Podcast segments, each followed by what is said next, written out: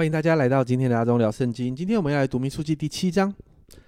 读到这一章哦，我相信很多弟兄姐妹在中间那一大段，也就是各支派的奉献当中，你可能会发现，除了支派的名字改掉之外，其他的东西都一模一样。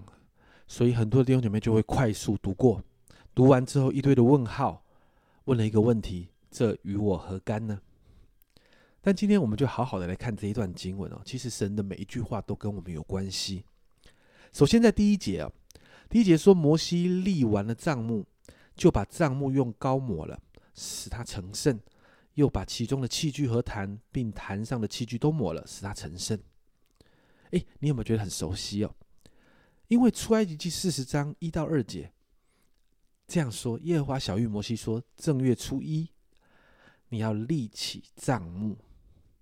这里立账目，创呃出埃及记说要立账目，那民数记这里也说要立账目，那到底是一同一件事还是不同的事呢？其实这两节的经文谈的是同一个时间哦。民数记七到九章基本上是在补充说明出埃及记提到的那个立起会幕的时候发生的事情，甚至在立位记里面有许多的章节也是一样的。好像在出埃及记那边做的那一些的动作，但在那些动作里头，在出埃及记那里没有提到很多相关的细节，而这些细节都在立位记跟民数记里面。所以，我想大家对这样的一个历史的顺序就会有一个了解。接着，在神要以色列百姓来奉献的时候呢，以色他要求以色列百姓的这些领袖们要来奉献六辆棚子车跟十只公牛。然后交给立位人。那圣经里面有提到，在立位人里面有三个，有三个族哦。那这三个族里面呢，呃，格顺跟米拉利是有的哈，他们就可以处理这个六六辆棚子车跟呃十只公牛。但是圣经上说，哥辖没有，哥辖这一组没有，因为在第九节这里提到，但车与牛都没有交给哥辖的子孙，因为他们办的是圣所的事。在肩头上抬圣物，所以阁下他们不碰这些比较属世的东西哦。然后你看到从十二节到八十八节，好长的经文，就记载了各支派首领代表那个支派来献祭的状况。而在这一大段的经文里面呢，各支派献上的种类跟数量都是一样的，有什么呢？银盘子哦，每一个支派要献上银盘子，我把它换算成呃公斤哦。那银盘子大约是一点四公斤，银碗大概是八百四十公克，啊，金匙哦，金的汤匙大概是啊一百二十公克。另外，你还有看到调油的细面啦、香啦等等做素祭的材料，然后还有许多用来做燔祭那些牛羊哦，用来做燔祭、平安祭、赎罪祭等等的一些牲畜。那看完这一段经文里面呢，我们来稍微仔细看，仔细来了解一下。你知道会幕设立之后，外院就设立了铜祭坛，祭坛是每一天敬拜神的一个重点。因此在这里，神就定下了一个先例，要每一个支派轮流的献上祭物，代表什么？代表每一个支派都要参与在敬拜神这件事情上。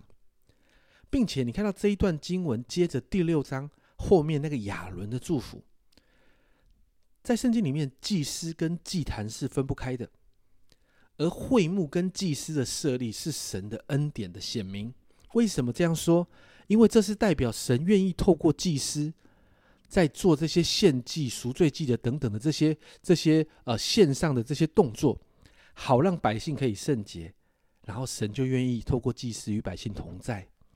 因此，你知道各支派的首领代表献祭的行动，就是在祭司祝福之后，然后他们就回应神，所以带来这些慷慨的奉献，而这些奉献就会带来更大的祝福。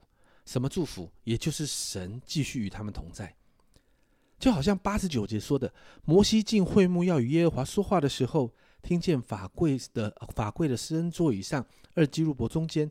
有与他说话的声音，就是耶和华与他说话。你看，神就在那个至圣所，在会幕那个地方，与神与人在一起哦。那你知道这个模式，也就是我们在旧约当中看到很重要的模式。什么模式？神赐福百姓，然后百姓回应神。当百姓正确的回应神的时候，神就继续带给百姓更大的祝福。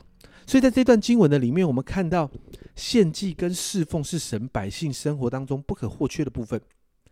在新约也不断的提到，我们要把我们自己献上来到神的面前。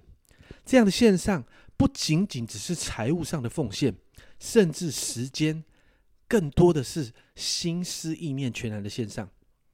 其实好像有一首老诗歌哦，所有全奉献里面提到的，我将所有献与耶稣，甘心乐意奉主用。我要永远爱主靠主，日日常与主同行。因此，今天我们再一次把自己带到神的面前，我们真实的来面对神。我们是否愿意把我们自己所有权限上给神呢？神把耶稣毫无保留的给了我们耶，他也等着我们对他的回应。别忘记刚才提到的模式：神赐福百姓，然后百姓回应神，接着神带给百姓更大的祝福。你是否在神的爱里面，你有这样的勇气跟安全感呢？你是否愿意？把自己全然的献上在神的面前呢？今天这个挑战，我要鼓励你花一点时间安静在神的面前，花点时间，就你跟神，你们两个好好聊聊吧。这是阿忠聊圣经，我们今天的分享。阿忠聊圣经，我们明天再见。